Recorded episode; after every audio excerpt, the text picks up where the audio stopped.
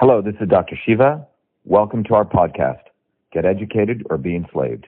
Episode 736, air date August 28th, 2020. on here, but right now I'm going to mute, mute everyone. That's don't take it anything negative. We'll go come back. Okay, hello everyone. This is Dr. Shiva Ayyadurai. Welcome to our town hall. We've done this before, but we're doing this for our volunteers here, and we have people joining in uh, from across Massachusetts, across the country. So we'll just take a couple moments. And um, the purpose of today's town hall, as I advertise, is to really have a conversation with where the Senate cam- campaign is at, um, discuss a couple of important issues, three issues that I put out there the economy, racism, and healthcare. By the way, those three are probably the three biggest issues um, that we, we need to address, particularly the latter two. Um, there's really not been any real solutions to any of them because we have a bunch of lawyers who we keep electing in Congress, and we want to talk about that. Uh, politicians love racism. They want to pit black and white people against each other, so they never have to solve the real issues, which is infrastructure or healthcare. And they actually don't really have a solution to healthcare. Um, and we're going to talk about that uh, about the need to really eliminate costs. Uh, one of the things President Trump did was he went after PBMs, which we'll talk about. But we're going to have a real discussion about issues, the economy, racism, and healthcare. And we also have people here from our team here. About a number of people more local who are who've been um, part of our campaign, also listening in. Anyway, uh, wow, we got almost 700 people live right here. 600, 700 people. People from Florida, New Jersey, Massachusetts, Colorado. By the way, a senator um, is not just a state office; it's a federal office, and uh, what we do at the Senate level affects all people. That's why people all over the country have been very, very excited about this campaign. In addition to people in Massachusetts, because they recognize uh, a Senate campaign has profound. The people we elect in Senate can have a profound influence for a very, very long time. Um, people on Zoom here locally, if you have a question, feel free to just chat. Okay, right up. I'll give you chat rights to do that, so everyone can. Um, so you can let me see. Just give everyone rights. Uh, participants can chat with. Yep, you can chat right with me if you have questions. People online, you can also chat. Um, you can send messages right here. Anyway, we have a great number of people here. We're up to about 750 people, and it's live. People from also outside of the people from South Boston. Good to have you. People from Chicago. People from uh, Boston, uh, Arizona. In fact, we had a, a, a woman who's a nurse and her husband drove all the way from Arizona here to do a bunch of standouts with us. That's the kind of support we have. We have uh, Chicopee, Massachusetts. Great. We have Jeremy from Chicopee, uh, Springfield. Um, Jeremy, we're going to be out at Chicopee shortly. So as we're getting people coming in, um, those of you online uh, on Zoom are welcome to also follow me on Shiva for Senate. So I'm going to share a couple of things with everyone here. Um, if as people are coming in, some important events, but before I get into this discussion, I'm sharing the screen right now, um, and I'm going to Shiva for Senate. One of the important things you can see on our website, we have a lot of exciting things going on, but the number one thing is September 1st is the primary, and people who want to vote in Massachusetts for Shiva Senate should ask for the Republican ballot the Republican ballot because 60% of Massachusetts are people who are independents. So they can choose the Democrat ballot or the Republican ballot. There's only 10% of voters who are registered Republican in Massachusetts. 30% are Democrats. A lot of people can choose either ballot. That's what we're telling people to choose a Republican ballot. The other thing is if we go to the events section, some couple of important things going on. Um, our campaign actually campaigns. Um, we've traveled to close to 250 cities. And uh, between now and the primary date on September 1st, if you go to events and you click on a schedule that we have here, we're doing a Truth, Freedom, and Health Innovation Tour across Massachusetts. And um, uh, if people on here one also go listen to it, they can on Zoom. You're welcome to go listen to it, but I'll play it live here. It may be a little bit muffled because I'm playing it through the computer. But if you go to Shiva for Senate And I'm going to share this video with you. So I'm going to play it live here, but it's a video that commemorates the anniversary of the invention of email. But we're going to hit 16 towns. And it's a really cool video, John, one of our volunteers put together. So let me play it here for everyone.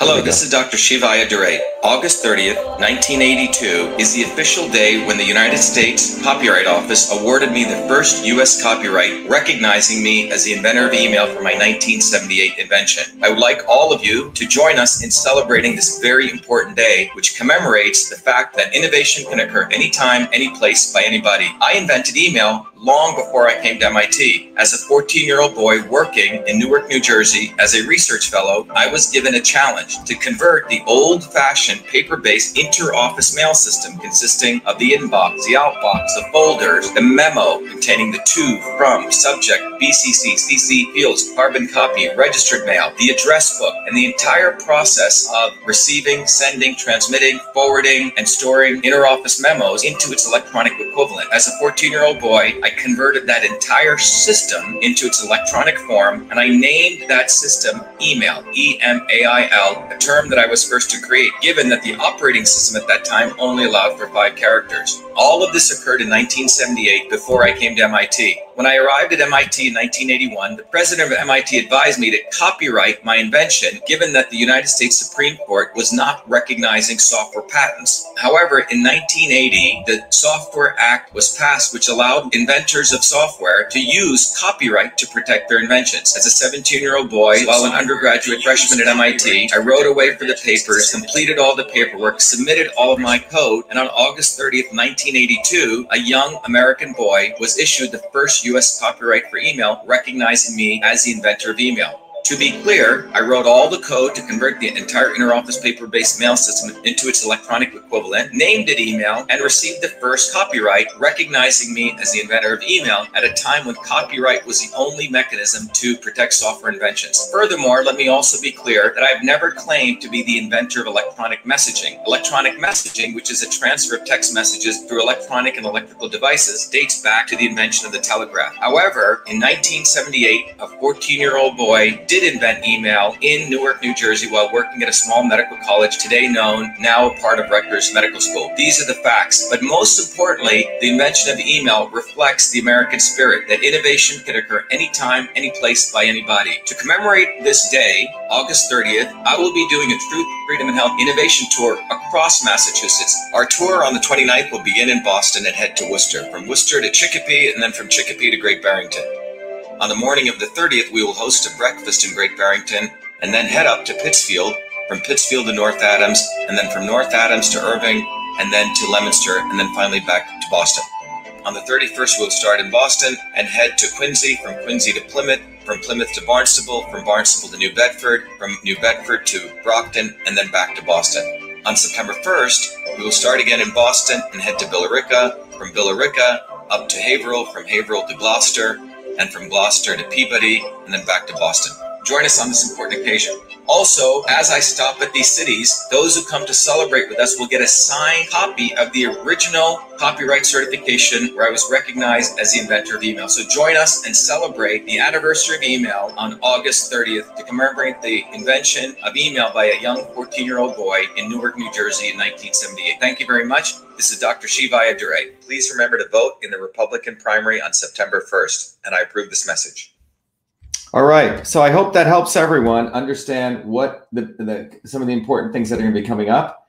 And the reason I wanted to play that, uh, Debbie, you can hear us all right? Was that good? Did you guys hear it? Okay, good. The reason I wanted to play that was because it really leads to the first discussion of today's town hall, which is the economy. The reason that America's economy was so powerful was because this country was built on innovation. It was built by innovators and the laws were created to support innovation. What is innovation? Innovation is about trying to do the impossible. It's about trying to solve something no one has ever solved before. And innovation is ultimately the engine of truth, freedom, and health. The founders of this country established, unlike any other country, one of the best patent protection laws, intellectual property protection, because they themselves were innovators. Franklin was an innovator. He had many patents to himself. Um, uh, uh, many of the founders actually created things the creations that they made were allowed to be patented. And those patents generated royalties, which created an immense amount of health, uh, wealth. I mean, so if you go uh, to recent modern times, 33,000 businesses came out of MIT. 33,000 businesses. Those businesses were started by people with ideas, engineers, people who solve problems, and they ended up generating to still to this day two trillion, two trillion dollars per year to the US GDP. Okay, that's quite extraordinary. Which came from an idea, converting it to something that people could use, which solved the problem. That's what email was, and I've done that my whole life. That's really the foundations of an economy, innovation. People start a business. Doesn't mean you have to start, you know, create email or create create the telephone or create a space shuttle, but even someone starting a local business, that's innovation because you're taking your idea and you're manifesting it and you're getting it out. The laws for small businesses, when the founders created this, were to keep government out of your business. The idea was that you would go prosper and that wealth that you created would create wealth for others. That's what again made this country great. Over the since the 1970s, there's been a significant move to constrain small business growth. There's nearly 25 million small businesses in the United States. And that growth is, in fact, most of the jobs come from small businesses. The big companies are always in competition with the small businesses. One of the ways that the economy struggles is big companies, people need to understand, love regulations. It's a way to knock out the small guys. That's what happened with this COVID event. The big guys stayed open, small guys couldn't stay open. Just think about that. Okay, big guys stayed open, Amazon stayed open, you know, Dunkin' Donuts stayed open, Starbucks stayed open, but because of the regulatory framework, the small guys didn't stay open. So regulations always, always, always help big people. In fact, Facebook actually wants social media to be regulated. You know why? Because they have all the lawyers, small Facebooks come up, and they won't be able to sustain the level of regulations that Facebook can comply with. It sounds like a contradiction, but this is what people don't get. So those people are saying, we're going to go regulate the big guys. They actually want regulation. And if you look at the banking industry, Elizabeth Warren loved regulation. She claimed she was going to help the small guys. They pushed regulation on the big banks, but it destroyed nearly 2,000 small banks in the United States.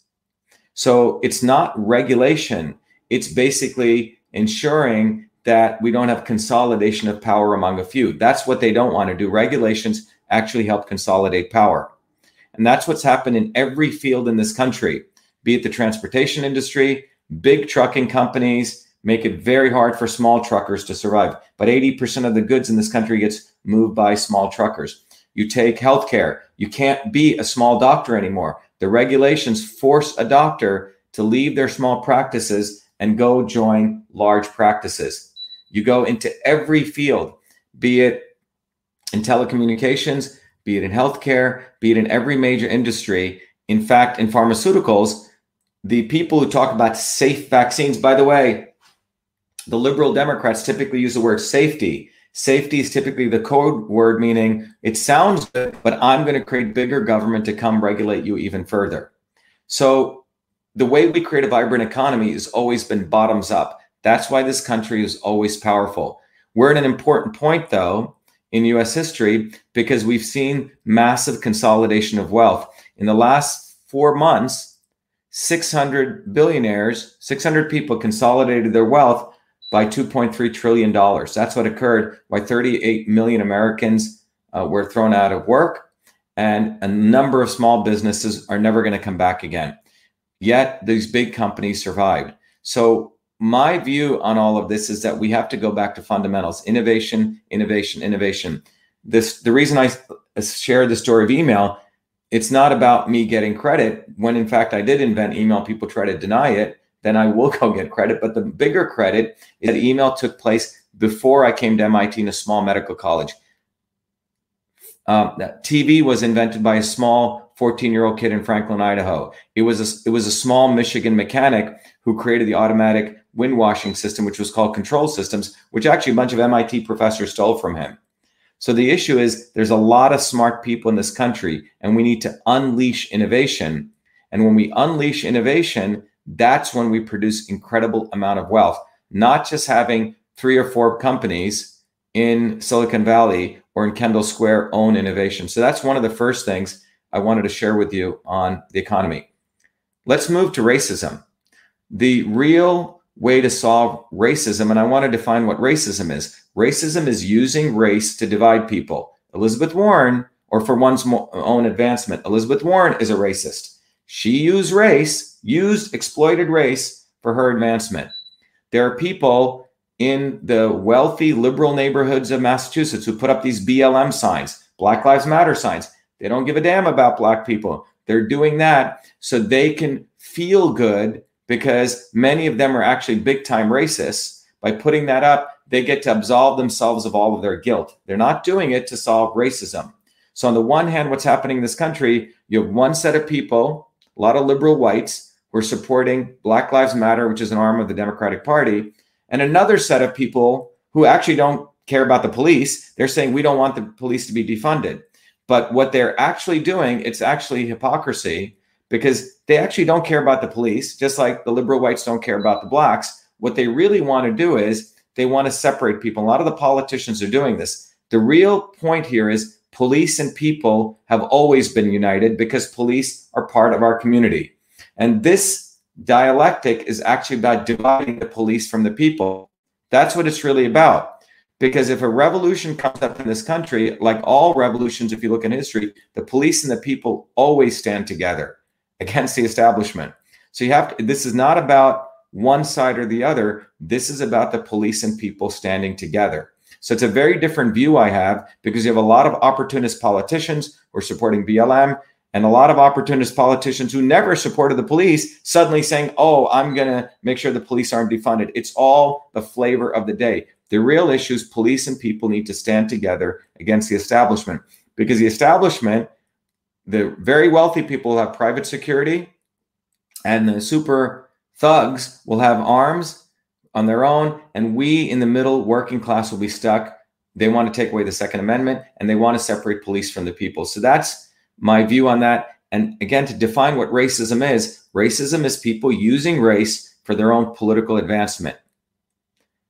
Charlie Baker, Marty Walsh in Massachusetts in 2017, they branded me a white supremacist, a Nazi, and a KKK because I dare go to a free speech rally and share the views that that people like Hillary Clinton, people like Joe Biden were the racists, and they incentivize or or basically started a race war by by basically inspiring 40,000 people to show up on the Boston Common to say that 40 of us were racist. Unbelievable. But that's what politicians do. Marty Walsh a white politician, Democrat, was running against a black Democrat. So he needed to show the black people he was so much against racism. And, and Charlie Baker was running against a Hispanic. Okay. That's what politicians do all throughout history. They always like to pit one group against another. That's the racism. It's not some people calling me a name, and I've been called all sorts of what you would call racial slurs. I just consider that ignorance. The real racism are the politicians and those in power who divide us. So that's the second point I wanted to make. And the third point I wanted to make before we go to Q&A is healthcare. If you really look at healthcare, everyone talks about healthcare, but no one talks about care or health. Real health comes from a very simple understanding. First, a human being must take responsibility for their own health. Hippocrates, which is the Hippocratic Oath, made a very famous statement. He goes, If you are not your own doctor, then you're a fool. And the and the fundamentals of that, with each one of us, we're supposed to understand what our bodies needed, that their body is a system, and we should take responsibility for our health. That's where health starts. Each person taking responsibility for their health. If we don't do that, you get the flip system, this massive Obamacare system of the government, top down, top down, involved in our lives. So between you and your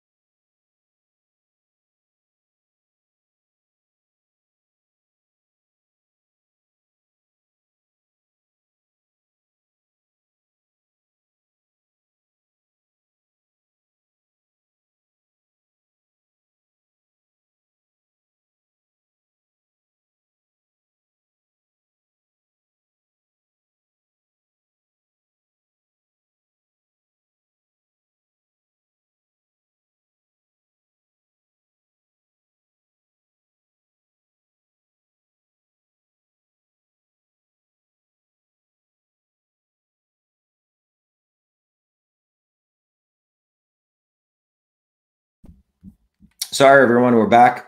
I think we're back in. Okay. So what I was sharing was uh, when it comes to healthcare, um, uh, one of the most important things with healthcare is to recognize that, as Hippocrates said, we have to take responsibility for our health.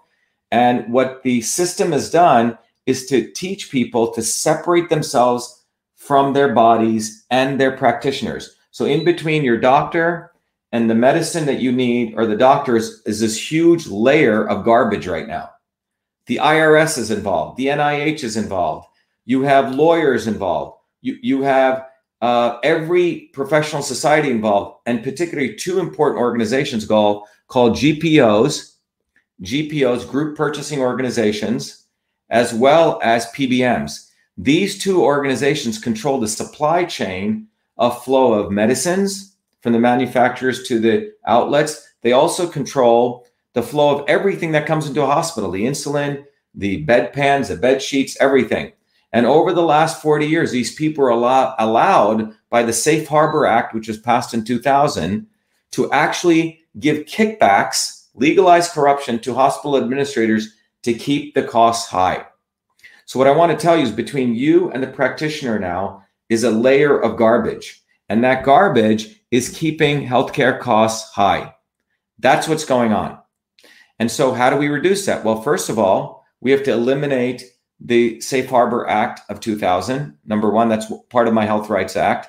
The second thing that we need to do is we need to encourage people to have a close relationship between themselves and take responsibility for the health, like you do with your car.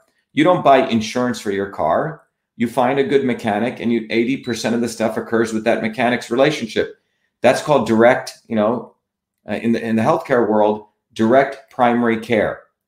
You pay 50 to 75 bucks out of pocket. Now you're responsible to a direct primary care physician. There's a growing number of them. They then take care of you for 80%. And then you buy reinsurance, which is for the from the big reinsurance providers. Maybe you pay about 100 bucks, 150 bucks in the situation where awful things occur. Less than 200 bucks a month, you have full health care for you. You eliminate all the middlemen and you take responsibility for their health care. So anyway, I'm going to end on that so we can take some questions.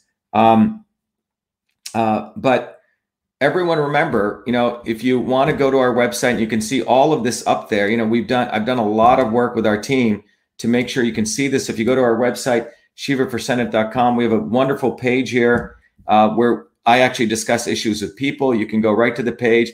We have the issues for truth, freedom, and health. And I'll do that on a different town hall uh, about the environment, my positions on free speech, healthcare, homeschooling, racism, Second Amendment, vaccine, school choice uh, etc. Police and people, everything is up there. My positions on on all of them. So please go take advantage of that. There's a lot of good content there for people to review. But today, um, let's talk about economy. Let's talk about racism, and let's talk about healthcare. So let me take some questions um, over on Zoom. People can post questions, and over here we can have questions.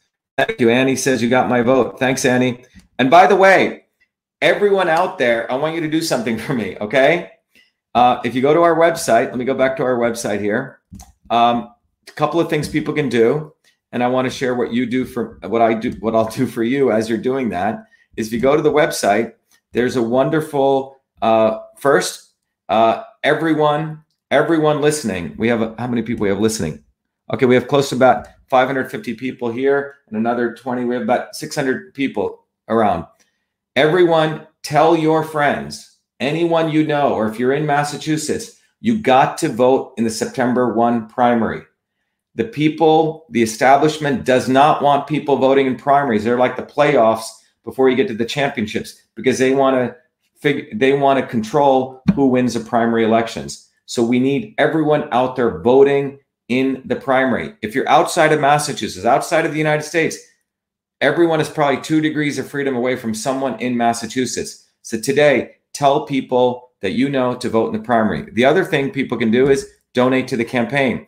It has been your generous contributions that has allowed us to run a very powerful campaign that we're scaring um, the establishment. They don't know what the hell's going on. But if you go to donate, you can go right to the page, and all of you in the United States can only donate. You donate to the campaign. You get this great book that I have here called It's up here called System and Revolution.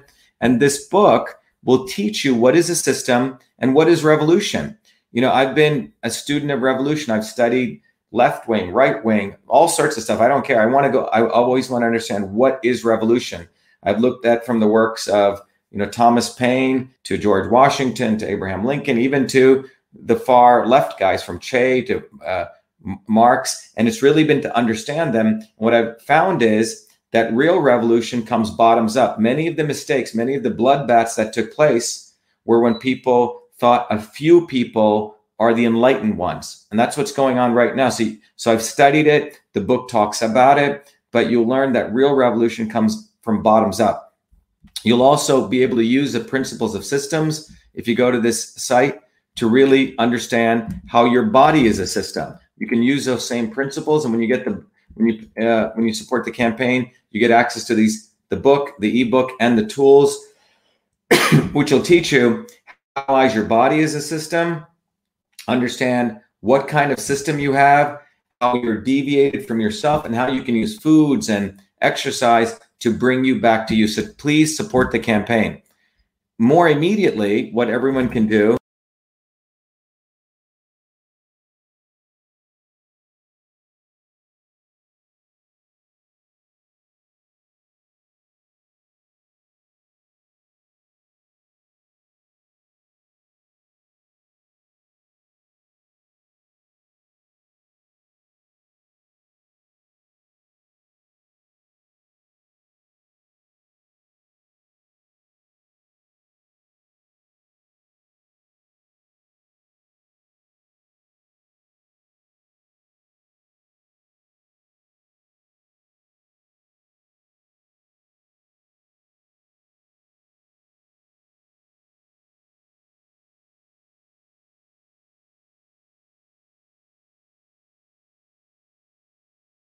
and you can support the campaign. Okay.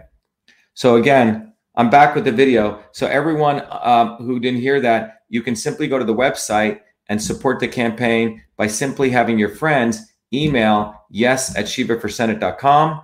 And if you go to Shiva for Senate on the website, you have the opportunity to donate to the campaign. And when you donate to the campaign, you get access to a book called called System and Revolution, and then a tool which actually teaches you how to uh, look at your body as a system. So please take advantage of that. Let me take some questions. So what do we got here? Uh, okay, we're so let's take some questions. Healthcare, racism, as well as the economy. Let's take some questions. Any questions here? Someone said, I personally have hundreds of people that I can get votes from this issue, and they will tell all their people. Maria, which Marissa, which issue is that? Uh, Marissa, can you? Hi, Doctor. Uh, when elected, will you vote in favor of pro-life legislation? Yes. So let's um, talk about pro-life. My position on it. There's a video on this up there that you can go to the issues.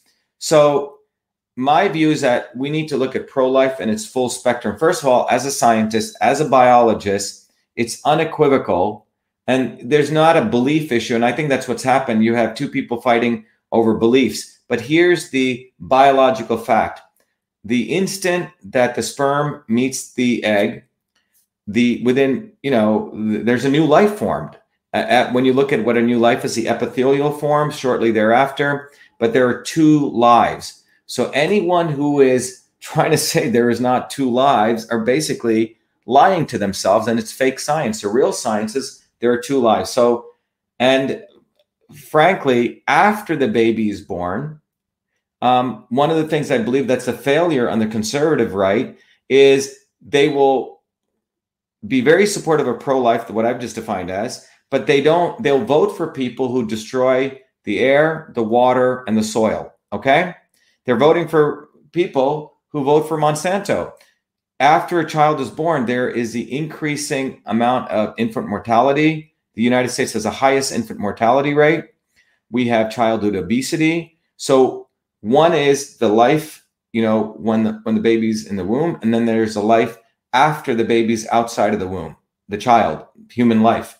And I believe we need to do pro-life, pro-life, which means not only pro-life during the womb, okay, but what about all the things that occur when the baby comes out of the womb?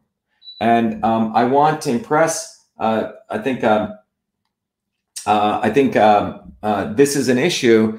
I think we should expand it. Again, this brings together left and right because on the one hand, you have all these people promoting organic food against Monsanto, and then over here you have people talking about the pro-life issues, but they they're disconnected from the other issue of pro-life. So I think we should really interconnect both pro-life issues. Um, does that answer your question, Marissa? Great. But I, I hope you see. So that's why I say we have to move beyond left and right. These are false divisions because when you look at the science, you can't be destroying the soil, putting that into your mouth, and saying, "Well, I stand for pro-life." Okay, doesn't make any sense to me. Um, a mother who's a Christian who's pro-life putting garbage into her mouth that's going to affect the child, which could cause you know some type of birth defects. So I think we need to really take pro life in the fullness of what it means. Um, Debbie's asking a question Where do you stand on mandated flu shots for students to return to school when they're studying? Yeah, so great question. As, uh, as many of you know, I've been a leader in the health field since I was a kid, uh, since I was 14 years old. I have been a research scientist. Literally, I, I got my first job as a research fellow at Rutgers Medical School, working, Debbie, with babies who are dying in their sleep called SIDS. I did some of the early research. Some of those now people are attributing to over vaccination. So I was one of the earliest people to do that research. So this is not something I did overnight, but politically, we cannot allow forced vaccinations. If you want to vac- if you want to vaccinate yourself, and great, but don't force me to do that. This is still a free country. The human body is an oasis where I should still have full control of what goes into my body. In fact, this weekend, this past weekend, Saturday, within 24 hours of us, we led a, a big bottoms up powerful rally against forced vaccination because Charlie Baker and his the Republican Charlie Baker and his Democrat friends passed an order to vac- force vaccinate our kids with the flu shot. Well, about 200 people showed up. We gave a very powerful speech. And in my speech, if you look at it, it's up there. I said, look, we got to build a bottoms up movement. Meanwhile, you have the fake rallies, the fake quote unquote anti vaxxers who are the Bobby Kennedys who've been negotiating with the Democrats. And it's basically what's happened in 15 years. Our rights have been removed over and over again. And they've told people, mothers, not to protest. So they don't like us protesting. Now, after they saw our growth, they're trying to do a fake protest. This is how they do it. So they can be a controlled opposition. But we must stop this forced vaccination. It's literally the real attack on freedom and liberty. And no, you know, and by the way, we didn't we had 200 people there no one wore masks no social distancing. If you want to wear it great but we're not requiring people to do that. But fundamentally the science shows the right medicine for the right person at the right time. And you're hearing that from a scientist who's known as one of the leading guys on the immune system in the world. These lawyers know nothing about it. The politicians know nothing about it. That's why i can confidently talk about this. And that's why i'll be a confident articulate advocate because I know what I'm talking about. And you must have someone like me to fight for you. You can't have any more sellouts. You can't have any more lobbyists. You can't have any more lawyers. No more lawyers. Yeah, this election is deciding whether you want some someone like me, an MIT PhD who solved problems his whole life, came bottoms up, working his butt off, or whether you want a lawyer. That's what it's about. It comes down to that. By the way, lawyers make money by creating problems. Think about their business models. They you pay them the longer a divorce goes on, the longer a dispute goes on. So anyone you're voting for lawyers, think about the gene pool that they come from. Make problems, make problems, create problems, prolong problems. Engineers, we have to solve problems. A hairdresser has to solve a problem, right, Debbie? You cut someone's hair wrong, you do wrong, they're not going to pay you. You're out of business. Lawyers are always in business. Whether you win a case or you lose, they're in business. So sharpen up. Start deciding it's your choice. And that's what you need to tell your friends. In Massachusetts, they have the opportunity to have a real home cooked meal, not eat Burger King all day. And, and, and these politicians and the system has been feeding you Burger King. And one day you have this amazing home cooked meal. You go, wow, that's what food tastes like. Well, that's what Shiva for Senate is. It's like having a home cooked meal. It's a big difference. And it's time we wake up. Thanks, Debbie. Great question.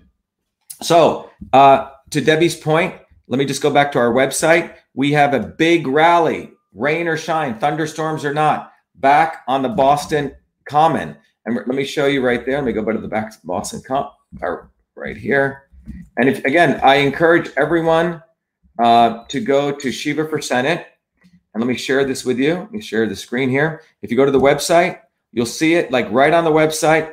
We got a great events calendar. By the way, we have an amazing team of people, a great organization. We meet every day from 7 a.m. to 9 p.m., 10 of us, and we, we have a great management team, thousands of volunteers across the state. But if you go to the website, you'll see no Force vaccinations rally. And says, Debbie, you asked, let me play this because people know this is we don't we're not just hot air. We take actions, we come up with an idea and put it into action. So we are calling another rally everyone out there, tell all your friends another on the Boston Common rain, sh- um, rain or shine, flood, deluge, thunder. We're back on the Boston Common. And why are we doing it on the Boston Common, not on the State House steps? The State House is where the beggars go. You give power to those Democrats and Republican establishment politicians. We are going in the common. The common was the area where revolutionary patriotic movements took place. It's we, the people. We're not begging to these dumb, stupid politicians. They do nothing except create problems. So let me play this for you. This is right. This is called the No Mask, No Force Vaccinations Rally. Here we go. Let me play this right here. This is Dr. Shiva Ayyadurai. Join me on the Boston Common to stop forced vaccinations. Charlie Baker and his Democrat friends, beholden to Big Pharma, just passed an order to force vaccinate our children with a flu shot. All of it is based on a fake science of one size fits all medicine. As you know, I'm running for U.S. Senate and I'm an MIT PhD in biological engineering, one of the leading experts on the immune system. My platform is about truth, freedom, and health. This order isn't about health, it's about power, profit, and control. If they truly cared, they would focus on boosting our children's immunity with food as medicine. Join me on the Boston Common this Saturday, August 29th at 10 a.m. to stop forced vaccinations. This is beyond left and right. If you care about this as deeply as I do, you must vote for me in the September 1st Republican primary to stop forced vaccinations. I'm the only one who has the expertise and will to fight this. This is Dr. Shiva Ayyadurai, and I approve this message. All right, so everyone, tell your friends, get out on the Boston Common this Saturday, August 29th, August 29th, 10 a.m., rain or shine, we're out there. And then we're heading on our innovation tour. But anyway, thanks, Debbie. Let's take another question. Someone said, wish you win. this is what we need to do. No more wishing and hoping. We need to work hard. We have five days. Everyone out there, please tell your friends to vote for Shiva for Senate or your friends' friends in Massachusetts anyone who's in Massachusetts listening right now, if you voted or you're going to vote, please send me an email to yes, Y-E-S, at shiva4senate.com, S-H-I-V-A, numeral 4senate.com. Again, I'll repeat, anyone who has voted for me in Massachusetts or is planning on voting, please send an email to Y-E-S at shiva numeral 4senate.com. Same here. Okay? That's what we need people to do. And all of you can be part of history. Everyone, whether you're in Timbuktu or whether you're in New Zealand or whether you're in Seattle, whether you're in Massachusetts, tell all your friends September 1st. September 1st, they must ask for the Republican ballot. The establishment doesn't want people to vote in the primary. Get them and ask for the Republican ballot. If they're Republicans, they automatically get it. If they're unenrolled, they have to ask for it. And tell your friends to vote for Shiva for Senate. We need to win this on a massive landslide not just little, but win big because the center of the deep state is right here in Massachusetts. We got to win. Okay, who else do we have here? Uh, someone says, okay, someone said, um, oops. Any other questions? Would you consider rallying Western Mass? Rachel, where are you in Western Mass? We are coming to Western Mass, okay? I'm, I'm doing a, a, a bus tour after I do that rally, we're going from the 29th. Then I'm coming the 29th afternoon to, to Worcester, Springfield. Then I'm in Great Barrington. 30th, we're having a breakfast meeting in Great Barrington. We can make that. And then we're going up to Pittsfield. So if you want me to do a rally in Pittsfield, we can do it right there. But that can be on the 30th. So if you want to do it, email me, Rachel, at V as in Victor A Shiva, VA Shiva. That's my personal email, VA Shiva at vashiva.com. Do it, and we're on our way to do it. We, would love to do it out there. Let's do it. Um, Belchertown, great, great to have you, Rachel. If you're in Belchertown, um, we'll, we'll we'll do that. But uh, the towns that I'm going to be in, Worcester on the 29th at around 5 p.m. It's on the schedule. Then 7 p.m. in Springfield. Then Great Barrington in the morning of the 30th. We're having a breakfast. If anyone wants to come there, go onto our website in the event. You'll see it. We're hosting a breakfast there. Um, we're going to celebrate the anniversary of email. That's the 30th. Okay. And then we're going up to Pittsfield. So if we want to do it in, uh, Debbie, where's uh, Belchertown? How far is that? Can someone look it up? Someone can look it up. But we'd love to do it, Rachel. Again, email me and we'll try to set it up. Um, this is one of the most important issues of this forced vaccination. Um, it's very dear and heart to me, but you, but you, we, you must have someone like me to win because these other guys don't know how to fight this. They don't have the expertise. They're they're dumb lawyers. Um, someone said, uh, "Hello, pick me up. I don't have a car." Maria Buongiorno. Okay. Uh, where our bus is going to be going down in that way, you're welcome to join us on a caravan. Okay. Um, digital rights, amazing. Uh, do you think we will face a second shutdown? This is a question from Kenneth Fielding. Look, the question you're asking about the shutdown is directly related to something very, very important. It's direct, it's related to the economy and how they're using germs, you know, or the fear of germs to control us. Okay. That's what's really going on. And that's why everyone here needs to wisen up and start understanding a systems approach and how all these things are interconnected. So, this is what's actually going on, and this will help, uh, Ken, for you to find the answer to your question. What's happening is the elites, the establishment's entire economy is based on a fake economy. It crashed, it should have crashed and burned in 2008, which is the big banks they're basically were giving loans to people left and right, keeping interest rates low. And that was saved, quote unquote, saved by Obama. He didn't help, you know, any of the inner city poor blacks or poor whites. What he did was he helped the big banks. He bailed them out, allowing the Fed to do what was called quantitative easing, which is basically allowing them to print as much money as they want to give to their friends. It's the biggest transfer of wealth that took place. In September of this year, in 2019, the repo, business, the banking rates, which define what the real interest rates are supposed to be, they they artificially kept them one to two percent. But in September, I, I believe 17th, 19th, it went up to 10%. The interest rate should be around 7 8%. However, the elites have kept that interest rates low artificially so their friends could take out big loans for their failing big businesses. Small businesses were thriving in this country interest rates should be higher. So what, what happened was the coronavirus crisis was very valuable for them because what it did is was it allowed them to globally lock down the entire economy to keep interest rates low. That's what actually happened. So what they have now is they're sitting on a pile of sand, their economy. Working people are, are the middle class like you and me who actually work and pay taxes are getting squeezed. So the coronavirus you know, all the governors are getting a ton of money because they're all running states that are going bankrupt. In Massachusetts, you know, they got billions of dollars, and those billions of dollars are bailout money for their failed policies. So they'll do another lockdown if they can generate more money out of it. Follow the money, follow the money, and follow the politics. Someone said, look forward to seeing you in Billerica. Yes, for Dr. Shiva. Jen Mason, thank you.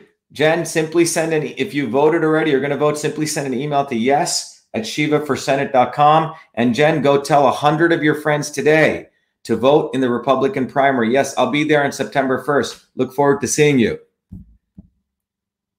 Um, who do we, what else do we got here? Southwick, Mass. Great to hear from you. Michaela Mucha, great to hear from you from Southwick, Mass. Please vote. Again, send an email to yes at shivaforsenate.com to let me know that you're going to be voting for us. Yes at shivaforsenate.com. We need you in Western Mass. I'm coming out to Western Mass. I've been there many, many times. We haven't forgotten you. Okay. The politicians, by the way, these politicians are not campaigning. It's all top down. I've visited 250 cities. they've visited none, okay, or little. They just do it in a perfunctory way. They call up their friends, put up a lawn sign for me, top down. We don't do that. We have volunteers over here on Zoom. We have close to 3,000 volunteers across the state. We've given out nearly 7,000 lawn signs, 500,000, you know, cards, 20,000 donations. We win the primary. We're going to have to raise around we we you know, the others are raising 50 million. I can do this in 2 million. So all of you start you know, telling your friends, friends, friends. If we get, you know, a hundred thousand people giving us 20 bucks, that's the two million we're going to need for the general elections. But thank you so much for your contributions. We have to win this election. You deserve someone like me, one of us. You don't deserve these scumbag lawyers anymore. They do nothing. They do nothing. They create problems. They thrive on you. They're parasites. Um, someone said off topic, but is Cytosolve hiring data scientists? Jonathan, email me at vashiva at vashiva.com and we can talk. vashiva at vashiva.com. We have some interesting opportunities. Someone said he's coming to Erving. Yes, Karen, I'm coming to Erving. Again, get all your friends to show up. There's a beautiful bowling alley there. We're going to be there. Um, the owner of that is supporting us. We must win. Someone said, I donated and never got a link to the book. Sorry to hear that, Daniel. I'm a big fan. Daniel, email me right away at vashiva at vashiva.com and I'll take care of it right away within the next 24 hours. Sorry to hear that. We've been getting, we've got about 20,000 requests. Sorry about that. Um, what else we got here? Kristen says, oh, is that Kristen? Kristen says, is Dr. Shiva coming to Quincy soon? Come out and meet him. Yes, on the 31st, Kenneth, we're coming down to Quincy, then to Plymouth. Let me again um, bring up, since people are asking, let me show you the wonderful video here, which will which you can look. Go to shivaforsenate.com. Everyone, um, click on events, and if you click on this video, it's got the tour schedule. Actually, the the below the video is a tour schedule, and you can see it right here. Sunday, August 29th, uh, Worcester, Chicopee. Sunday, August 30th, Great Barrington, Pittsfield, North Adams, Erving, Leominster, and then Monday, Quincy, Plymouth, Barnstable, New Bedford, Brockton, and then Tuesday, September 1, Billerica, Haverhill, Gloucester, and Danvers. And by the way, everyone who comes to our event, um, we are we have a beautiful copy of the uh, of the original certificate from the, from the invention of email. You get an autographed copy. You can buy it online; it's fifty bucks. But if you see me in person, you get it for nothing. Okay. Uh, so please join us. Get a lawn sign. Please tell your friends to vote. We got to win. Westboro, Shrewsbury. Um, we'll be driving through there, uh, but I'll be to people in Westboro and Shrewsbury. I'm going to be in Worcester. See you in Haverhill. Great to have you. Hi, Linda. Great to see you again. Please tell people to vote, vote, vote. We got to win. I'm telling you, we must win this election. Massachusetts is the center of the deep state. They do not want one of us winning this. We got to deliver a big, big defeat to them. We got to win. Everyone, again, in closing, I'll do another town hall tomorrow at 7:30 p.m. If you have issues you want me to discuss, please email me at my personal email address, vashiva at vashiva.com, and I'll embed them into tomorrow 7:30 p.m. town hall. We must win. We must win. And every one of you can be a part of that winning. Every one of you, every one of you by doing two things, three things actually. One, come to our standouts. Two, you yourself make sure you vote. Either if you're going to vote early at the early voting or vote. And as a part of that, email me at yes at shivaforsenate.com. The other thing is go tell 10 of your friends. That's all. I'm sure most of you have hundreds of friends. Call 10 of them up tonight in Massachusetts. Tell them to get the Republican ballot and vote. And also tell us Tell them, yeah, I'm going to vote for Shiva. Yes at shivaforsenate.com. Yes at shivaforsenate.com. Yes at shivaforsenate.com. Okay. That's what we got to do. Let me see if there's any other questions here. Um, I hope, uh, I'm hoping you, you, where you stand uh, for freedom, where you stand for freedom, where do you stand on safe sex marriage? Look, I take a libertarian view to this. Um, my view um, is that um, if the relation between an individual and another individual between is between them, that person, and God. That's my view. Okay. And I don't believe the state should be even involved. I don't even think we should want uh, to have to get a marriage license because now you have you, the state, you in your bedroom, you have you and your, um, you know, your your loved one, and you have the government involved in your lives. And I don't think that's the way it's supposed to be. This is between you and God. It's a sanctity, and I so I don't um, support that. You know, um, people have come to me, very evangelical Christians, and they're supportive. They say, you know, you don't have to go to the state. You can directly um, get your own uh, covenant between you and God and that person. That's my belief. And I think the state is involved way too much in our lives. They are actually now involved. It's a $1.7 trillion industry where the state comes in and takes kids away from their parents. You can make one phone call and it's an incentive model. They make $60, $100,000 people on the chain to, to put kids in foster homes and separate families. And this is part of the attack on freedom. It's a big, big industry. Uh, who else? Okay. Anyway, um, Belchertown is near South Hadley. 202 is a part of Springfield. It's up I 90. It's an hour from Cambridge. So, anyone, uh, let, I'm coming to Chicopee, very close to Springfield. So, everyone in Belchertown, we can do a rally in Chicopee against forced vaccinations. That's what we'll turn it into. We'll turn it into a forced vaccination rally. In fact, maybe what we should do, Debbie, this should be the Stop Forced Vaccination Tour. Maybe that's what we should change this to. What do you guys think? I mean, we can do the Truth, Freedom, and Health Stop Force Vaccination and Innovation Tour. That's what we're going to do. That's what we do. It's a great idea. Okay. It's going to be the because innovation is not vaccinating everyone, right? Innovation, not forced vaccination. I think that goes together. Okay. That's what it's going to be. It's going to be the Stop Forced Vaccination Tour. And innovation means the right medicine for the right person at the right time. Exactly. So starting on the 29th, we start on the common rain or shine. This is going to be the stopped forced vaccination and innovation tour. That's what we're going to do. Debbie, what do you think? Right? That's what it's going to be. See you in Haverhill. We're going to do stop forced vaccination and innovation tour, the right medicine for the right person at the right time. That's what we do. Um, someone says, Do you support making police making city police chiefs an elected poli- position similar to country sheriffs. You know, I'll tell you this the problem I have with these police chiefs who con- are controlling, they have a lot of control on the Second Amendment. I have, you know, some towns which are very liberal Democrat towns make it very difficult for you to get your gun license. For example, a friend of mine was a Navy SEAL sharpshooter. He was denied a gun license in his town. So I think what you're saying may be a good idea. Maybe these police chief positions should be elected because if they're appointed, people can control the narrative. I think it's a great idea, Aaron. I hadn't thought about it. It's a brilliant idea. I support it actually. And let me think about it, but I actually support it. Yes. What's your stance on climate change? Great question. Great question you should go look at my video I just put up. In fact, if you haven't seen it, let me take it, take you right here. Um, let me take you right here. If you go to, I just posted it's a video that went viral. It got, I think millions. I think it's got a million views right now, right, Debbie? It's got a million views. If you go to it right here, uh, let me. I think you guys can see it right here. Okay. Oops, it's down below here. It's right here. You can see it. It's got about 915,000 views.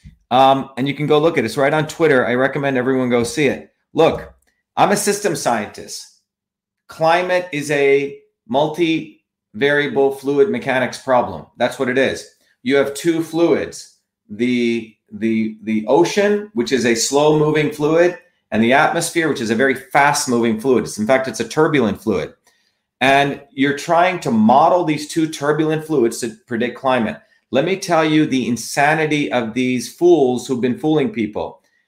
As of today, in science, there is no solution to the Navier Stokes equation. What am I saying? For a turbulent fluid, which means they cannot have a solution for a turbulent fluid.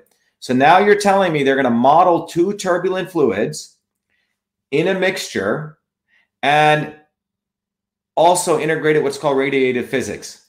What's been happening is that a bunch of people have been doing these models.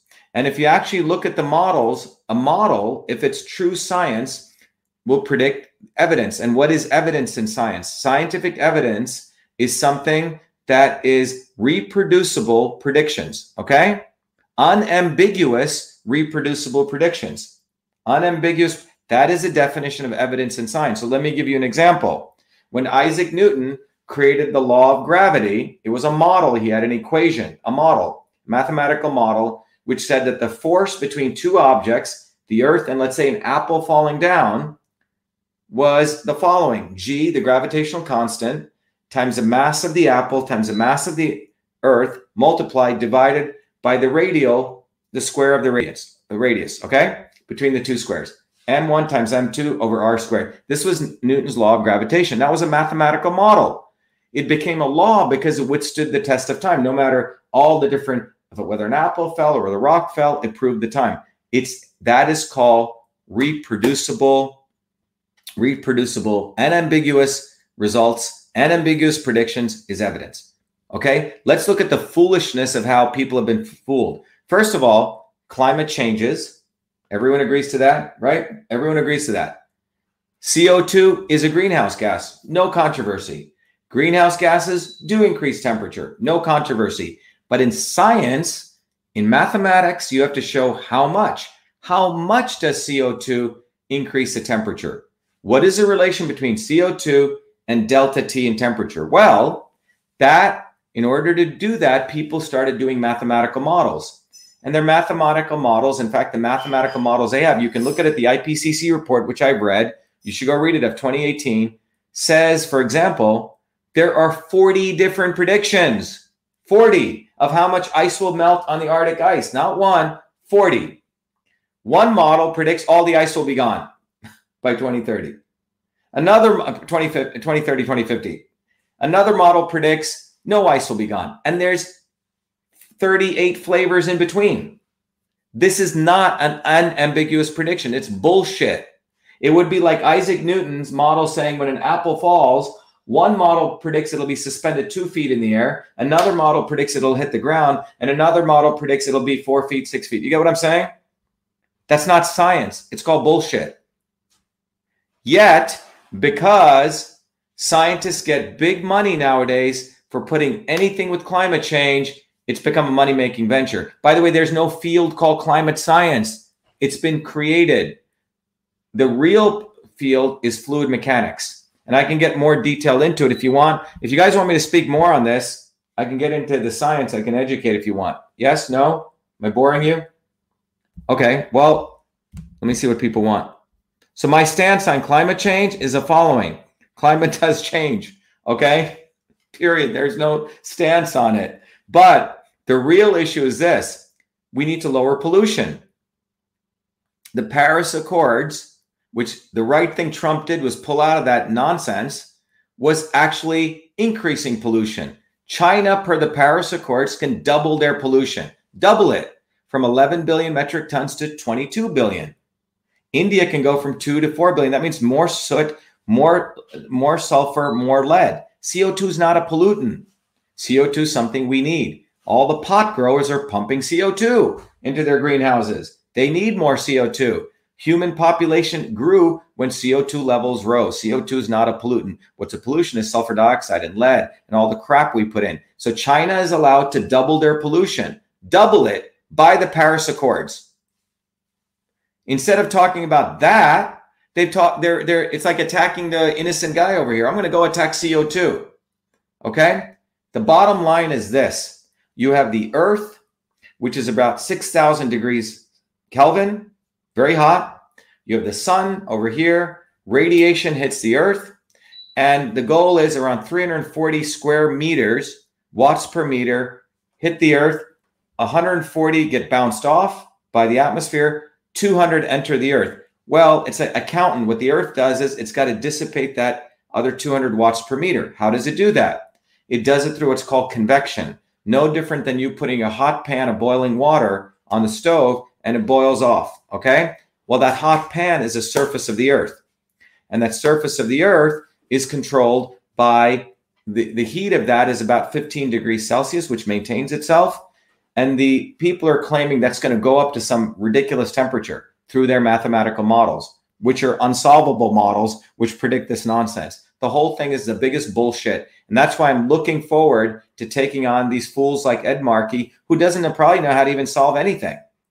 And that's why you need someone like me. We need to focus on pollution, not on CO2. And by the way, climate does change. It's always going to change. It changed today. and it changed yesterday. and it'll keep changing. Okay. oh my God. You guys really need me. Okay. You guys really need me. And it's really up to you. You know, I don't need to do this. I got a bu- bunch of nice dogs here. I love doing my science, but I got to do this because I really, really don't like these people. They're bad people. Um, foreign policy. Uh, yeah, 5G. Good question. Oops. Michelle, by the way, we're going to change our tour. It's going to be the Stop Force Vaccination and Innovation Tour. Awesome. Because everyone wants it. Okay. awesome. All right. Awesome. Our dogs like it too. they won't be wearing masks. Yeah. They won't, no masks. The dogs will be maskless. Someone wanted to mask my dogs. Has Cytosolve helped anyone with Parkinson's? Good question. We're actually, we just wrote a paper where we used Cytosolve uh, last year before on looking at all neurovascular diseases, all the neurovascular diseases. One of the things you need to do, understand in Parkinson's, is it's a firing of the nerves. So we're doing a lot of work on demyelination. Um, but there's a paper I wrote uh, along with a great researcher out in uh, USC um, called the the, uh, the parasites and neurovascular disease. Yes, Cytosolve. Where we we've done the framework and we're start we're we're going to start applying it to diseases like Parkinson's. Someone saying Earth is flat. Okay, I, you know, it would, would be good to get out in space. We need some pictures. um, all right. In the interest of time and the interest of my personal health, because I haven't eaten, I'm going to take a break. Um, but thank you, everyone. And let me just remind everyone we got to win. We must win. We must win. And it's up to you to make sure I get in that Senate office because you need me. The world and the United States government or the people need someone like me. So it's really up to you. You got to tell all your friends to give us a lot of money. Five bucks is a lot of money for us. From you know, 100,000 people give us five bucks. That's a lot of money. Okay. We don't need a little money from a lot of people, right? I mean, we actually want a little money from a lot of people. That's a movement. I don't want a, a lot of money from a few people. That's how you get controlled. But we'll take it if they want to do it, as long as we have a lot of money right? That's right. um, so everyone out there, tell your friends to donate. And Michelle's here. Hello. Oh, Michelle. And when people donate to our campaign, okay, what they get is they get the book System and Revolution. You learn how to take care of your health as a system. But most importantly, we start building a community for truth, freedom, and health. Truth, freedom, and health. Truth, freedom, and Truth, health. freedom, and health. Okay, that's what Michelle's. T- Where's your T-shirt? Oh, you got a. Shiva for You have a fake. Senate. You have a fake T-shirt. It's a counterfeit one. It's just saying truth, freedom, and health. Shiva for Senate. All right, everyone. Thanks a lot. Let's win. Okay. I want everyone to go out there right now. Rheumatoid arthritis. You know what? I'll, uh, Richard, I'll do a whole thing on, um, I'm going to do a whole series on the different diseases after September 1. Uh, we did a whole di- uh, series on different ingredients to support the immune system. Rheumatoid arthritis, there's many, many solutions for it, particularly in diet, and we'll talk about it. Okay. But everyone, please, this is your homework. Get everyone out there that you know to vote in the September 1 primary Republican ballot, Republican ballot, and then have them tell 10 of their friends. And if you're in Massachusetts and you've already voted, you're going to vote, please send an email to yes at Shiva 4 numeral 4 Senate.com. That's what everyone needs to be doing. All 500 of you, if you tell 10 people, that's 5,000 people. Yes, Okay. at shivaforsenate.com. Yes, at shivaforsenate.com. Okay. Thank you, everyone. Have a good night. Good night. By the way, is there any other questions here? Thank you, everyone. Again, we'll be back here at 7:30 p.m. Uh, to doing town halls, and then we'll we win. We're gonna have a huge party. Everyone's invited to 701 Concord Avenue, 9 p.m. September 1st. Everyone's invited. Wherever you are, you can fly in. Uh, just come on in. Okay. Thank you. Be well. Be the light. Have a good night.